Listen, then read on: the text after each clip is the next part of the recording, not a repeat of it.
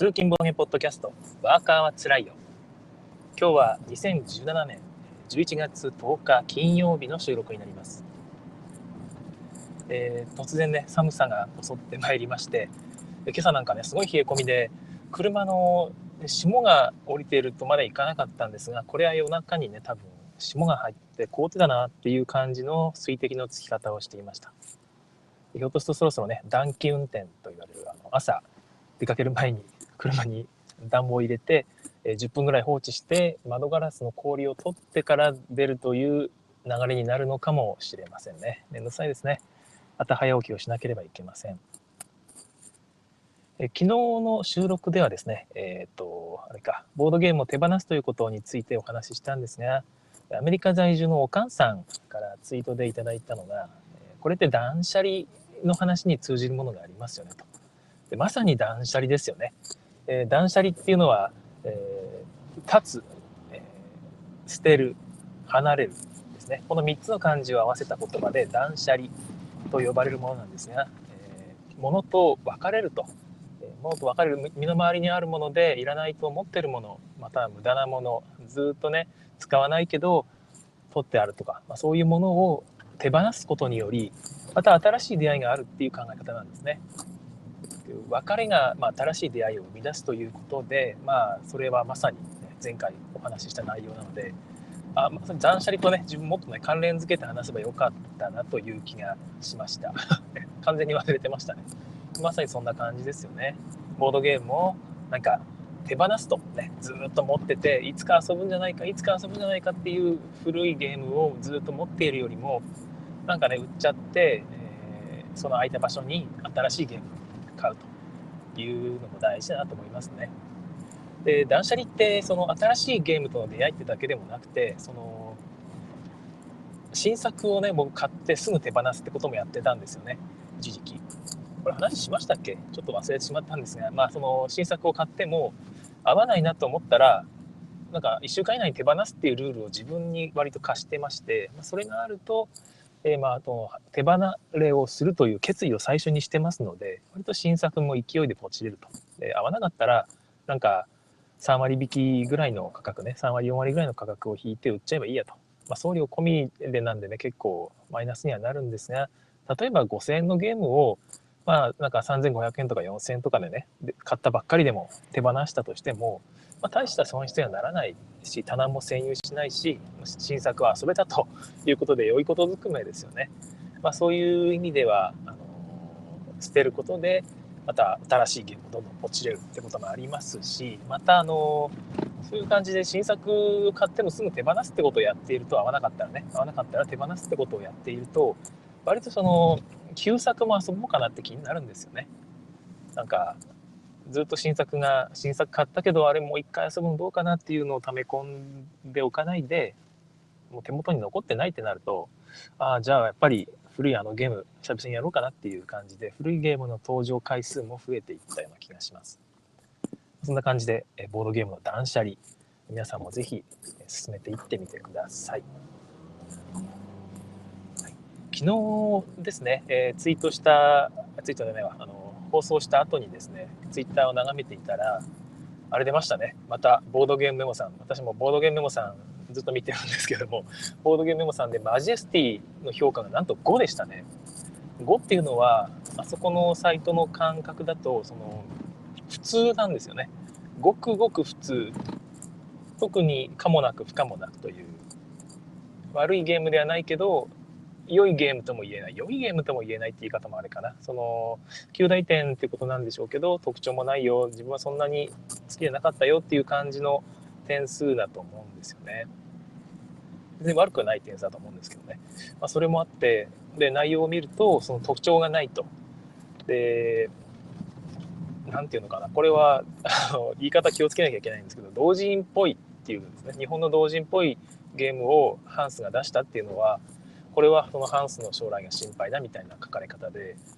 それだけそのデベロップちゃんとしたのってことだと思うんですよね。これぐらいの効果で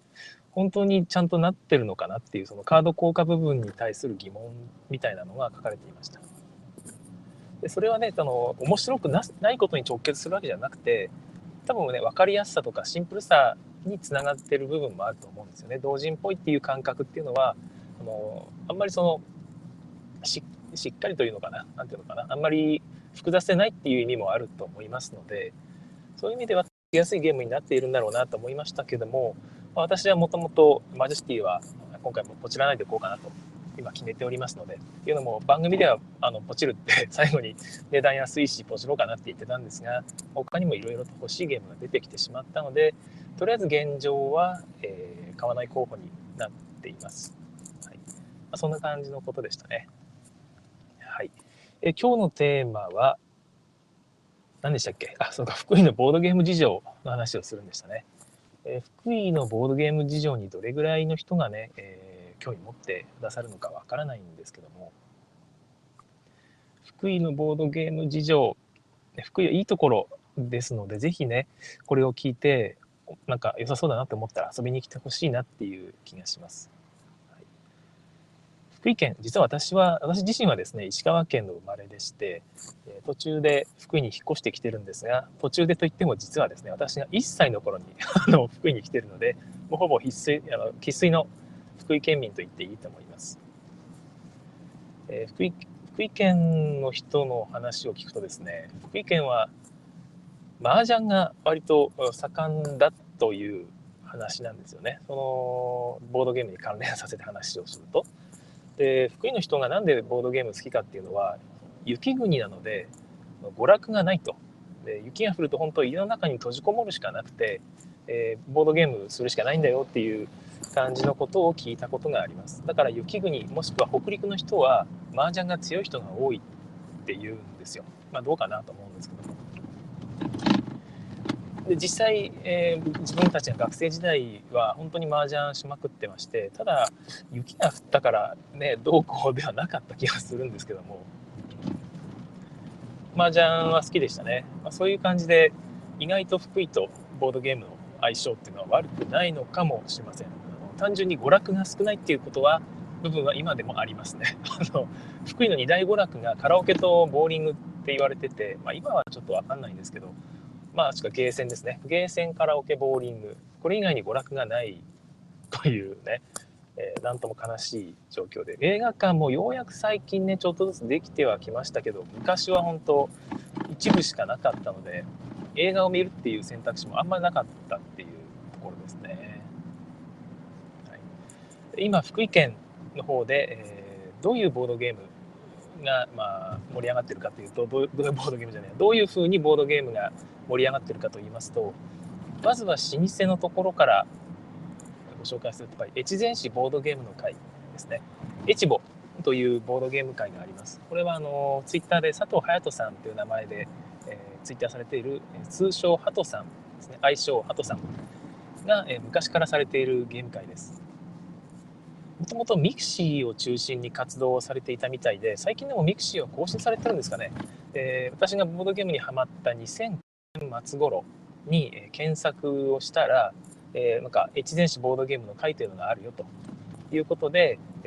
まあ、ミクシーにで募集してるんだよっていうことを知りまして、まあ、そこに入っていったら、まあ、確かにあったと。で近くの公民館で、日曜日にやってますよっていう書き込みがあって、ちょっとね、恐る恐る行ってみたんですよね。本当あの時初めての経験で、ボードゲームっていうのが何かもあんまり知らないと。で、ボードゲーム会っていうのがどういうものかっていうのも全然知らない状態で入っていったらですね、大体同年代の人が楽しそうにボードゲームをしてまして、明るい部屋でね。で、あ、こういう場所なんだと思って、非常に安心した思い出があります。ハトさんも優しく迎え入れてくださいまして、でその時にそのおもげやってみますかって言って、確かなんかね産業の時代かな、ワレスの産業の時代かなんかを遊ばせていただいたんですけども、こういうゲームを楽しいと思うのはもう完全に我々の側の人間ですねってね言ってもらえて、ちょっと嬉しかったですよね。まあそういうこともあるよということです、はい。これなんかね、今日聞こえてますかね、ちゃんとオンエア入ってますかね、大丈夫ですかね。ちょっと微妙に通信状況が悪いような気がしていまして、もし聞こえにくかったりしたらコメントでお知らせください、はい。そんな感じで、大体同年代30代40代ぐらいの方ですねがいらっしゃっていて、だいたい40代前後ですね。だからアラフォーですが、若い人もたまに来てたみたいですね。やっぱりでも主催者の方に近い年齢の方がやっぱりコミュニティには集まるんだなと思ってまして、そんな感じで、自分にとってはすごく居心地がいい空間です。だいたい15、6名が、通常なのかなと。4択、3択立って、まあ、普通ぐらいかな。で3択4で多い時に4択でだんだん減ってきてっていう感じになり、最後にまあ1択ぐらいの状態でゲーム会が終了すると。日曜日の、まあ、月1回なんですが、日曜日の朝9時から夜の9時半まで12時間以上やっているんですよね。まあ、どこもそうなんですかね。まあなんか朝から晩までずっとやっています。はい、なんでこの気になるかというと、今日視聴者の方が最初6人いたらっしゃったんですが、4人に減り今3人に減っているということで、何かあったのか分かんないですね。聞こえないとかですかね、ひょっとして大丈夫かな。まあでも私からは知りようがないので、このまま続けたいと思います。はい。ボードゲーム、福井でやっているボードゲーム会の話をしているわけでございますけども、朝9時ぐらいに行くとですね、ハトさんがまずご飯を食べているとそこでだからすぐゲームが始まるわけではなくて、そこでちょっとねダラダラと世間話が始まったりします。最近何買いましたとかね、どういうゲーム面白いんですかねみたいな話をしているんですが、ハトさんがご飯食べ終わらないので、集まったメンツで何かゲームでもやりますかって感じでやっていますね。でここで驚きなのがですね、富山から YSK さんがもうそのぐらいの時間には来ているというすごいなと思うんですけども、9時には無理かな。9時半とか10時ぐらいにもそこにいるためには、富山を多分6時ぐらいですよね、下手したら6時前ぐらいに出ないと間に合わないはずなんですよ。そこまでしてでもこの福井のボードゲーム会に来る価値があるというふうにね、思ってくださってるんだなと思って、ちょっと嬉しくなりますよね。ありがたい話だなと思います。なんかYSKさんが前お話しされていた話によると、その自分が遊びたいようなその新作ですとか、ちょっとマニアックなゲームとかパーティーゲームもあったりするんですけど、そういうゲームをなんかね、地元のゲーム界だと立てづらい時があるっていうことをおっしゃっていて、まあ立てづらいってこともないんでしょうけど、多分ね単純にYSK さんが買うゲームの量が多すぎるんだと思うんですよね新作旧作に関わらず、遊びたいゲームの種類と数が多すぎて、多分地元だけではさばけないっていうことをおっしゃっていたんだと思うんですが、それをまあ除いたとしても、この越前市ボードゲームの会は非常に自由な雰囲気があります。で別に旧作だろうと新作だろうとやるし、なんかねあんまり襟好みしないんですよね。襟好みしないと言いますか、あんまりそのいやらしいこと言わない人が多いですね。どこもそうだとは思うんですけども、そのいろんな話を聞いてると、ゲーム界でトラブったって話を聞いたりも、ね、する時がありますので、そういう意味では全然そういうトラブルがないなと思います。おとなしい方が多いと。まあ、その自分の我を主張してね、ゲームを引っ張っていこうとか、場を仕切りたがる人がいないっていうのが一つありますよね。私お見合いって呼んでるんですけど、ボードゲームの箱を前にして、じゃあこの後どうしますかってなるときに、あんまりその率先して、おいこのゲームやるぞ、やりたい人みたいなことを言う人がすらいない。そういうことをする人すらいないっていうのがあって、たまに。どうしようってなる時がありますよね。でハトさんもそこでみんななんかそろそろ決めようよとか、そのやりたいものがあるんなら言ってよとかね、そういうことも全然言わなくて、どうしますかってずっとみんなに促すだけなので、なんかねやっぱり雰囲気がとても良いですね。のんびりしててすごくいいです、はい。富山から以外にも滋賀とかから千早さんとかが来たりとかしていますよね。はい。他にもいろんな方が来てくださっています。県外から人が来るぐらいの魅力がその越前市ボードゲーム会にはあって、一つはまあ、雰囲気が良いってこともあると思うんですが、ハトさんが持っていらっしゃるコレクションですね。ハトさんは新作とかも海外からかなりの頻度でね、ポチってきますし、一時期何でしたっけ、出てこない、レビュースさんか、はい、レビュースさんの定期便みたいなやつにも入っていて、今もね入ってると思うんですけどね、そちらで送られてきた新作なんかも出してくださるので、非常に楽しみですよね。それを遊べるというだけでも価値があるのに、公民館の使用料300円だけでやってくださると。でさらに最近はなんかハトさんやる気が出てきたのかわかんないんですが、ミニゲーム会っていうのは毎回開催するようになりました。もう第4回ぐらいまで来たのかな、その毎回2時ぐらいからですかね、人がちょっと集まってたくさんいるぐらいの頃に希望者を募って、今回のゲームはこれですと、でこれを使って大会を、ミニ大会をやりますということでルール説明して、一斉に2択ぐらい立てるんですね。だいたいだから5人ぐらいまでできるゲームならば10人まで参加可能という感じで、トーナメント戦、まあ、簡単なトーナメントですけど、1回戦2回戦ということですよね。で2回戦の勝者が優勝ということです。1回戦の勝者上位何名かが集まって、また卓を作り、そこで戦って一時を決めるということをやっています。これがなかなか盛り上がるんですよね。で優勝商品にハトさんの所有のボードゲーム、ダブって買ったものなのか、それともこのために買ったものなのかわからないんですが、単純に非常に面白いゲーム、小箱のゲームですね、をたくさん用意していただいてて、その中から選べるということで、なんかね、至れり尽くせりですよね。300円で参加して、ね、ミニ大会さん、ね、まで遊ばしてもらって、勝ったら商品もらえて帰るなんて、いやーといいですよ、は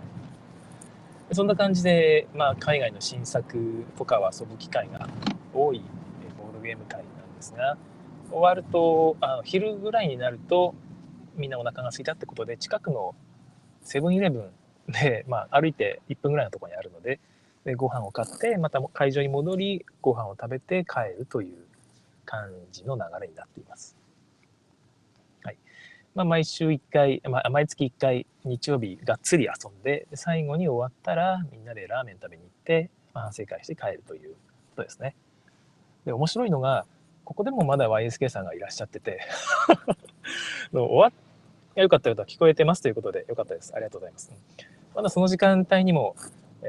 いらっしゃるということは10時過ぎてますよね。そこからまた 3,4 時間かけて富山まで戻って、次の日は月曜日ですよ。お仕事大丈夫なんですかって言ったら、眠いですっておっしゃったので、いやーすごいバイタリティだなっていうふうに思いましたね。でもゲームをこうやるための場所っていうのは、それぐらいその北陸とか田舎の人間にとっては貴重で、自分もね、そのボードゲームをもっとやれる時間があるんなら、県外とか普通に行くなと思いましたね。最近ちょっと自分も時間増えてきたので、県外に足を運ぶってことが今後増えそうな気がします。先日も石川の方まで足を運びましたし、ボードゲームをやる人間がね、単純に少ないんですよね。やっぱ田舎の特徴で人口密度が低いっていうのが単純にありますの でゲーマーの比率ね、人口に対する比率は変わんないと思うんですよ、東京も福井とかも。だけど人口密度、もしくは人口自体が少ないので、単純にそのプレイ人数もプレイヤーの数も少ないということです。だって先日もその個人宅でゲーム会しようっていう流れになったんですけども、結局その日その時間帯に、まあ、そこに集まれる人で県内の人、まあ、そういうね、割と重めのゲームをやろうっていうことで集められる人っていうのが少ないんですよね。候補者がまず少ないという、知り合いもそんなにいるわけじゃないんですけども、それでも少ないっていうのがあって、結局県外から来てくださってますよね。その時も県外から誘ったら、行きます行きますってことで来てくださったりとかっていう、それぐらいプレイヤーを探すのにもちょっと苦労するような感じがあります。それでも普通にゲーム会行ったらね、まあ、20人ぐらい集まってることもありますので、遊べるんですけども、はい、越前市ボードゲームの会は最近エチボという愛称に変わってツイッターで検索しております。佐藤隼人ってカタカナで名前検索していただければそちらで主催者のハトさんにつながると思いますので、ぜひチェックしてみてください。越前市というところでやっておりまして、ちょっと福井の嶺北ですね、北側の部分からすると南側になりますね。ややこしいですね。はい、敦賀とかに帰りによればね、セクスインゲームズさんとかもありますので、ぜひ寄ってみてください。県外からもね、大歓迎です。全然初めての人でも大歓迎ですし、初めての人はなんとね、参加費が無料ということで、さらにお得です。はい、そこが私が基本的にメインで出没するというか、昔からお世話になっているゲーム会なんですが、もう一つ、自分が必ずと言っていいかほぼ参加しているゲーム会があって、それが、福井の中心の方にある鯖江市で、平日金曜日の夜7時からですね、毎月1回なんですけども、開催されている万丈遊戯祭というものがあります。万丈遊戯祭の方は、私がボードゲームを教えてもらった人ですね、ボードゲームを紹介してもらった宮川さんという方が主催でされているんですけども、最近忙しくなってきたみたいで、開催はしてるんですが、ご本人はなかなか来ることができないという悲しい状態が続いています。最近でもちょっとまたいらっしゃいになりましたかね。でそこが、福井の IT 企業でも、その新興の IT 企業でもかなりね、有名な、ですね、ジグ JP さんですね。ご存知ですかね。ジグ JP さんのなんていうかビルですかね、メガネ会館というメガネをテーマにしたビルがあるんですが、そちらの中にテナントとして場所を借りていらっしゃいまして、ジム JP さんがその借りている会議室ですね、めちゃくちゃ広いんですけども、普通にイベントかなんかイベントに広げそうな、ね、ホールみたいな感じになっているイベント会議室ですね、そこの一室を無料でお借りすることができています。こちらで夜平日ね、金曜日の夜に遊んでいるということですね。今日も金曜日なんですが、今日の夜はないですね、残念ながら。また、探してみると見つかると思います。開催日は見つかると思いますので、皆さんももし福井の方が聞いていらっしゃるなら、ぜひ行ってみてくださいね。モノバイトですね。MONOBYTE アットマークモノバイトという ID で、宮川さんがツイートされています。でもそのですね、決まるのがだいたい1週間前とか、下手したら 3日前とかに開催日が決まったりするので、結構その前から用意していくっていうふうにはなかなか難しくて、あ、今週あるんだっていう感じで知るという形になっていますね。はい、で会議室でやっているので、何がいいって夜中までやってられるんですね。そういう場所で夜中までやるってなかなかできないことで、だいたい10時には使用の時間帯が来てしまいますが、そこは普通に会社の管理物なので、だいたい25時ぐらいまでですね、夜中の1時とか下手したら2時ぐらいまでやっていることがあります。このジグ JP さんの社員の方が一緒に遊んでくださるんですよ。いつも本当にお世話になっております。そちらで後片付けも一緒にしてくださって、非常に助かってますよね。こういうことがあると、ちょっとその会社で応援したくなりますよね。ジグ JP さんはオタマートというオタク向けのグッズを販売するアプリですね。そういうメルカリみたいなアプリを作って、サービス展開されている会社です。昔はジグブラウザーという携帯で、なんかね、そのフルブラウザ体験をできるというアプリを作っていた会社ですね。最近は普通にフルブラウザーが当たり前になってしまったので、そちらのオタマートの方に多分注力しているのかな。ちょっと僕も内部事情まではわからないんですが、そういう感じの会社です。非常に若い人材が多くて、管理人の方もまだ全然若い方です。20代30代の方ですね。余談ですけど、 IT 業界の人とボードゲームの人って結構相性いいですよね。この辺の話をまたいつかしましょうかね。万丈遊戯祭はどういう人たちが来てるかというと、やっぱりね、管理人さんが30代とかね、もしくはその若い人がいらっしゃるので、割と若い人が多いですね。まず中心は間違いなく30代前後で、20代の方もいらっしゃると。で女性の方も結構いらっしゃいます。エチボにも最近女性の方ちらほらと見えてますね。でもやっぱり男性が中心かな。女性の方が来ても全然いい感じの可愛らしい綺麗な場所でやってますので、ぜひ来てくださいね。この間も子連れの方がいらっしゃって、どういう風なゲームやってるんですかみたいな見学されて帰ったりもしていました。で盤上遊戯祭の方はごめんなさい、ちょっと話が飛びましたけど、盤上遊戯祭の方は夜のね7時から平日の夜やってるということで、濃いゲームなんかもされていたりしますが、どちらかというと軽いゲームが多いです。新作が持ち込まれるかどうかっていうのはやっぱり来る人によって、変わっていて、やっぱり平日の金曜日の夜になると結構ばらつきがあるんですよ。誰が来るかっていうのが結構毎回変わるという感じで、どっちかというとそのカフェに近い印象があります。今日誰が来ているかっていうのは行ってみないとわからないと。メンツが固定されているわけではないっていうことですよね。はい、で新作がたまに遊ばれることがあるっていうのが、またここにもですね YSK さんが来てくださることがあると。僕はこれどうやって来てるんだろうと思ってるんですけど、仕事終わってすぐに多分来てると思うんですよね。そのまま速攻で。で19時ぐらいには来れるのかな。9時半ぐらいには車飛ばせば3時間ぐらいで着くんでしょうかね、仕事終わってから。いや本当ありがたいんですけども、そこで YSK さんは今日はこれ持ってきたんでこれやりましょうっていうふうに言わないんですよね。本当繰り返しい方ですよね。僕はYSK さんが持ってきたゲームなら何でもやりたいと思ってますので、本当に誘ってくださいね。誘うまではゲーム大量に持ってきてるのに出さないんですよね。でも本当ありがたい話で、YSK さんが来ていたら僕はもうやったーっつって YSK さんのゲームばっかりやってるっていう感じなんですけども、昔ここが私の自分の中心のゲーム会だったんですよ。そのベチはエチボであったんですけども、その盤上遊戯祭の方は主催の宮川さんが来れない状態が続いていたので、結局自分が持ち込むゲームが遊ばれるゲームの中心だったっていう、そういう時期が一時期ありまして、で割と大量に持ち込んでいたんですね、ゲームを。で大量に持ち込んでいたら、それはそれで好評だったんですけども、ある時こういうことがあったと。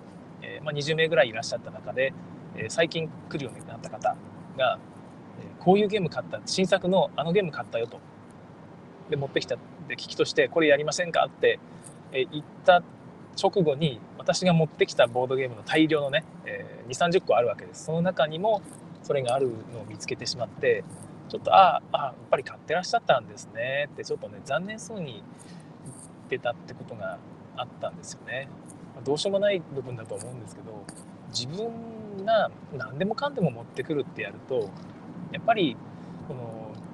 買って持ってくるという、その自分が持ってきたゲームをみんなで遊んでもらうっていう体験をみんなから奪ってるってこともあるのかなって思ったんですよ。特に新作とかそうですよね。あの人が持ってくるから自分持ってこなくていいんだっていうのもいいんですけども、やっぱりその自分が楽しいと思ったゲームを買って、自分が買ったゲームを持ってきてみんなで遊ぶという、その体験も大事にしたいなと思って、ある時からあんまり持ち込まないようになりました。新作持ってくにしても 2,3 個なり1個なり1個に絞るとかいう感じですね。でそういうふうにしたら割とみんなも買うようになったような気がします。そういうなんか実験みたいなこともそこでいろいろとやってきましたね。はい、ですね、そちらは女性の方も来たりして、外国人の方も近くに住んでる方がいらっしゃいます。で最近来たり来なかったりってこともあるんですが、もちろん日本語喋れる方ですね、十分喋れる方で、割と国際色豊かになったりすることもあります。新作が遊ばれることもあるけど、旧作が遊ばれることも多いかな。カタンが遊ばれたりとか、あと、カタログを作られた川口さんですね。川口さんも、ゲームを提供する側の、人間で、川口さんが結構軽ゲーとかパーティーゲームをいっぱい持ってきてくれて、女性の方とか割とライトな方、初めて来られた方なんかの相手をしてくれることが多いです。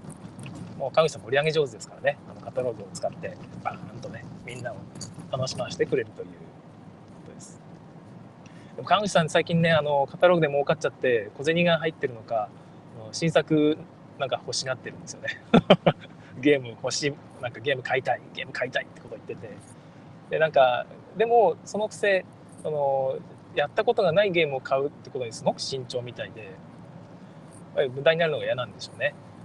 遊ぶ前に買う前に一回遊びたいっていうことで、盤上12歳でも知らないゲームやりたいなみたいな、まるでゲーマーみたいなことを言い始めてしまって、昔のね、ピュアな川口さんどこ行っちゃったんだろうっていうふうに思ってます。はい、盤上12歳は今言った通りですね、チャガチャガゲームズ、私が所属しているチャガチャガゲームズの発祥の地でもあります。あそこで集まった人間で、同年代のね男たちが集まってボードゲーム作りませんかということで中心になって始まったもんなんですね。川口さんが言い出しっぺです。で最初はね、ゲーム作ろうって話をした時は、いや無理ですよって僕言っちゃったんですよね。そんな素人が簡単に手出して作れるもんじゃないですよ、難しいですよってことを言って水を差したりしたんですが、そのテストプレイ会に参加させてもらって、あら面白いなこれって意外とやればできるなっていう感じでなんですが、この辺の話もまたね、話を区切って別途やりたいなと思います。はい、盤上12歳はそんな感じで集まったメンツが、チャガチャガゲームズを作り出したというね、場所なので、これからも続いていってほしいし、やってほしいですね。あ、そうそう、盤上12歳でちょっと嬉しかったのがですね、盤上12歳に集まってくる若い方の中に、北陸ボードゲームフリーマーケットでボードゲームを知ったんですよ、こういうのがあるのも知ったんですよってことをおっしゃる方がいらっしゃって嬉しかったですね。何人かいらっしゃいましたね。北陸ボードゲームフリーマーケットはチャガチャガゲームズが中心となって開催したものなんですが、近隣の県のいろんな団体の方に北陸ボードゲームサークルとか、滋賀県の方のサークルですとかね、そういう湖北ゲーム会ですのでね、湖北ゲーム会さんとか、あとは富山の方のゲーム会 GS ヒカルさんとかね、そういうところにもいろんな方にご協力いただいて開催したフリーマーケットなので、それでボードゲームっていうのは初めて知ったんだと、あそこでゲームを買ってボードゲームをやるようになったんだっていう方がすごく嬉しかったですね。でそこの輪が広がって、またいろんなゲーム会が発祥していくことになります。でそこから多分ね、生まれたんと思いたいんですけども、いうゲーム会が一つあって、それが福井ボードゲーム会というものです。なんかそこでゲームを買った、北陸ボードゲームフリーマーケットでゲームを買った方がもみじさんって方がいらっしゃるんですが、もみじさんがなんか、福井にもボードゲーム会が欲しいということで、ゲーム会を始めたんですね。で場所がまたこれね、最近オープンしたエスガーデンというカフェ、非常におしゃれなカフェで、古民家みたいなところを蔵かなんかですかね、改造されて、作られてるのかな、非常に趣のある良いカフェで、そちらの2階が多目的カフェとして、誰でも使えるようになってるんです。でカフェのオーナーが MTG の元プレイヤー、今でもやってるのかどうか分かんないんですが、そちらもやっていらっしゃってて、福井のマジック・ザ・ギャザリングですね、 MTG マジック・ザ・ギャザリングの大会なんかもそちらで開かれてるみたいです。そちらを一室を借りて、土曜日とか日曜日に朝から夜までカフェで一日ボードゲームができるという会、ね、福井ボードゲームの会を開催してくださっています。そちらもね、非常に雰囲気が良くて、本当にそこは女性比率がめちゃくちゃ高い、半々ぐらいですよね。本当に比率が高いっていうか、もう普通に半々ぐらい で女性の方もね、やっぱり僕は前から言ってるんですけど、女性だからといって軽ゲーが好きではないんですよ。重ゲーが好きな女性もめっちゃいっぱいいて、で逆に軽ゲーが好きな、ね、男性もたくさんいて、いや重ゲーは全く自分興味ないですっていう人もいっぱいいるんですよね。だからゲームってやっぱり普遍的なものだなっていうのは、そういうとこからも感じますね。男女関係ないんだなと思います。でそういうところで一緒にゲームしたいって方は、ぜひね、福井ボードゲームの会に行ってほしいなと思います。今月だと、11月19日かな、日曜日の朝確か9時から夜の6時までやってると思います。参加費が1,000円だったかな。で、そこカフェなのでワンドリンク制になっていて、ワンドリンクもらえます。その1,000円で含まれていて、ワンドリンクがいただけます。美味しいですよ、かなり。そこでご飯も食べれるんですが、おすすめはペペロンチーノの大盛りですね。100円増しです。650円だったっけな。600円だったかな。100円増しで、かなりお腹膨れますので、お水もいっぱいついてきて、とても良い感じです。福井ボードゲームの会は、新作が持ち込まれるというよりはやっぱり軽めのゲームをみんなで遊んでいることが多いみたいです。もともとは人狼会が発祥なのかなと思っているんですが、人狼会もまた別途ね、開かれていたりして、そこのメンツが結構入ってきてるんですね。だからみんなで対面でワイワイ言いながらやるゲームが好きな人が多いので、そういうゲームが好みな人、そういうゲームを遊びたいって人もぜひおすすめになっています。自分はそこを行くときはだいたいおもげを持って行って隅っこの方でおもげをやっていますね。出すとやっぱりね、それでも女性とかが来て、あ、これあれじゃないですか、新作の何々じゃないですか、やりたいですみたいな話になることが多いんで、積極的ですよね。すごいですよね。本当ありがたい場所です。はい。福井ボードゲームの会で紹介したら大体そんなものなのかな。あと最近ですね、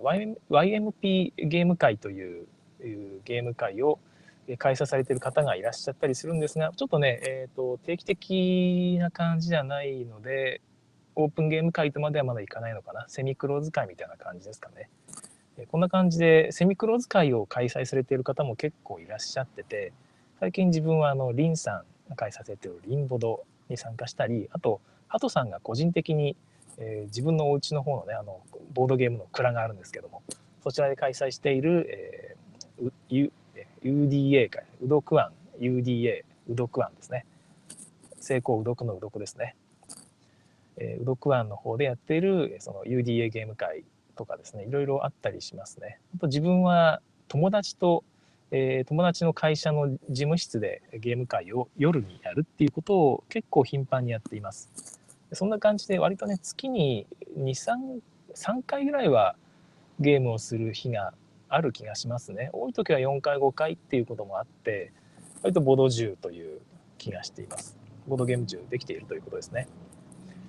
福井はその3つぐらいなんですよね、ゲーム会というと。そこがやっぱりね、全然少ないですよね。まあボードゲーム人口が少ないからそれで十分なのかもしれないんですが、もうちょっとゲーム会あってもいいなって思いますし、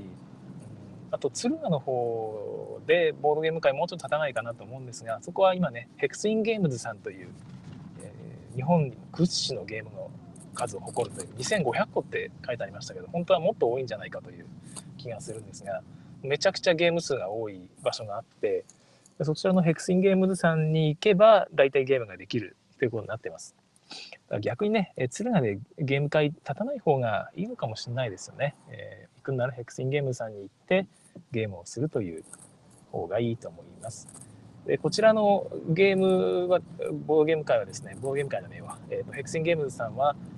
2500個と言いながらも、その多くはウォーゲームもしくは昔の歴史シミュレーションゲームが、大半を占めています。ですからそのなんていうのかな、いわゆるドイツゲームのレア品っていうのにはあんまり出会えないかもしれないんですが、この、まあ、もちろんレア品がないわけではなくて、結構マニアックなゲームもいっぱい置いてありますし、特に新作はね、かなりの勢いで仕入れられているので、まあ、大体ありますよね。大丈夫なのかなと思うんですけどね、あんなにたくさん仕入れて逆にという気がしています。はい、福井のボードゲーム事情、実はですね、この後ボードゲームを買う時の話をしようかなと思っていたんですけども、昨日ね、帰りにどういう話しようかなと思って軽くちょっとね、リハーサルみたいなことをしてみたんですが、どうしてもですね、駿河屋霊山になってしまうということで、非常にあんまり怒られそうな気がしたので、簡単に言って終わりにしたいと思います。福井はボードゲーム買う場所がありません。基本的に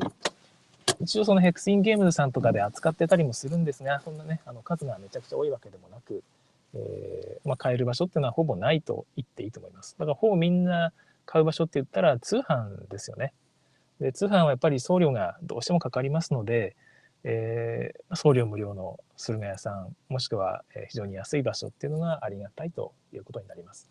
ショップがそこにね、1個ドンとあれば多分ね、ショップさんを大切にしようとかっていう雰囲気も生まれてくると思うんですけども、なかなかね、ショップ自体がないので、単純に我々は駿河屋のお世話になっているんですね。れなりのあるから業界がなんか破壊していくんだとかっていうお話をされることもたくさんあって、僕はそれは一理あるというか真理な面もあると思ってはいるんですが、少なくとも自分はスルガイですとか Amazon さんに大いに助けられているわけです。多分ね、田舎の人にとってはこれ結構、ね、真理じゃないかなと思っているんですけども、それもありまして、多くは、そういうことになっています。でも新作なんかでね、やっぱりね、それが並ばないものもいっぱいありまして、そういう時はやっぱり専門店の方にお世話になっていますので、専門店でもね、できるだけ積極的に買っていこうかなというふうに思っています。一回ね、でもいいな、本当にこの話するとあれなんだね、その専門店をねもっと応援したいんですけどね、だからそのためにも誰か福井に専門店作ってくんないですかね。どうなんですかね。ちょっとそういう話をしてみたい気もしたりもするんですけども、はい、福井のボードゲーム界は、先ほど言ったように鳩さんは非常にねおとなしい方ですし、万丈遊戯祭も非常にね雰囲気の良い場所になっていて、誰も仕切る人がいないと、相変わらず来ても誰もいじめられたりしないし、仲良く温かくね迎え入れてくれますので、誰でも来れると。さらに福井ボードゲーム界のもみじさんもですね、非常に人当たりの良いおとなしい方で腰の低い方なんですよ。だからなんか怒られたりすることも絶対ないし、みんなマナーのよくね楽しんでますので、県外からでも本当に気軽に行けると思います。全然誰でも来れるんでウェルカムということで、もし県外のボードゲーム界にちょっと、ね、顔を出してみたいって人は是非ね、福井からまずはどうですかね。福井美味しいものもありますし、これからカニの季節ですね。この間カニの量がね今年も解禁されましたし、美味しいものいっぱい食べれますので、ぜひ遊びに来てください。はい、福井おすすめです今日はこのとこれぐらいにしたいと思います。ちょっと長くなってしまいましたね。グダグダ感があってすいませんでした。はい、ではこれからまたね仕事を皆さん頑張りましょう。今日は花金です。この後帰りにボードゲーム会行く人も多いんじゃないですかね。自分は今日は予定がないので残念ですが、帰ってなんかボードゲームの話題でも探します。はい、では、今日はお聞きくださいましてありがとうございました。次回更新をお楽しみに。はい、以上ですね。ここからはちょっとロスタイムに入りますが、ですね、毎回説明するのもあれかなと思うんですが、ライブで聞いている方はここで、私がね終了つって終了ボタンを押してしまうと、ライブで聞いている方3分遅れぐらいで聞いているのにもかかわらず切れてしまうということで、3分間ぐらいここで無駄話をしていきたいと思います。はい、明日はそうですね、平日じゃないので更新はないんですが、月曜日に、どういう話しようかなという。ごめんなさい、ちょっと今、コンビニを出ました。はい、月曜日にどういう話をしようかなっていうのが、今持ってたのがですね、福井でボードゲーム専門店を開くとしたらどういう感じになるんだろうっていうのをね、妄想企画っていうのをやってみようかなと。以前ボードゲームブログ、自分がやってるボードゲームブログ、ですね、名前何でしたっけ、部屋とボードゲームと私と酒と涙と男と女でしたっけね。よく言えますね自分ねっていうブログにもねそういう記事を書いたんですけども、福井でやっぱり誰かボードゲームショップ開かないかなと思うんですよね。でもなんで開かないのかなっていうのを、その考えた結果分かったよっていうことなので、そういう話をちょっとしていこうかな。多分難しいんですよ多分、っていう話を、次回していけたら面白いかなと思いますので、是非この妄想に、なんか付き合ってくださる方、もしくは聞いててなんかできるんじゃないの実はって思ったら、ぜひやってほしいっていうこともあるので、そういう話をしてみようかなと思います。はい、今日帰ったら何をするか、実はねずっと前からちょっとやりたいことがあって、ですね、ダイスタワー作りたいんですよ。ですね、シグナスさんに対抗して売るってわけじゃなくて、自分用のちょっとダイスタワーをやりたいなと思ってて、どういうものかというと、折りたたみができるダイスタワーを作りたいとずっと前から思ってるんですね。で、頭の中に設計図書いては消し書いては消しっていうことを何回もやっていて、最近ようやくちょっと形がまとまってきたので、一回作ってみようかなと思って、もう一回ね図面を引く時間が欲しいと、なかなか図面引いてる時間が取れなくて、そういうことをやってみようかなと思っています。パターンと閉じてコンパクトになるようなダイスタワーってね、多分作れるんですよね。ちょっとめんどくさいとは思うんですが、そういうのがあるともっとダイスタワーって持ち運びできるのかなって思うんですよね。まあ、うまくいったら売ってもいいんですが、多分ね、木工作やると全然儲からない上に大変というだけになっちゃうというのは、前の果物集めデラックスで思い知りましたのでまあ売るとしても試作品をいくつかで商品化するとしても、誰か作ってくれる人がですね、他にいたら、まあ、その人にお願いして、もう価格はめちゃくちゃ多分高くなると思いますよね。組み立てもいるし、完成品として売りたいので売るんなら、そんな感じのことをぼちぼち考えています。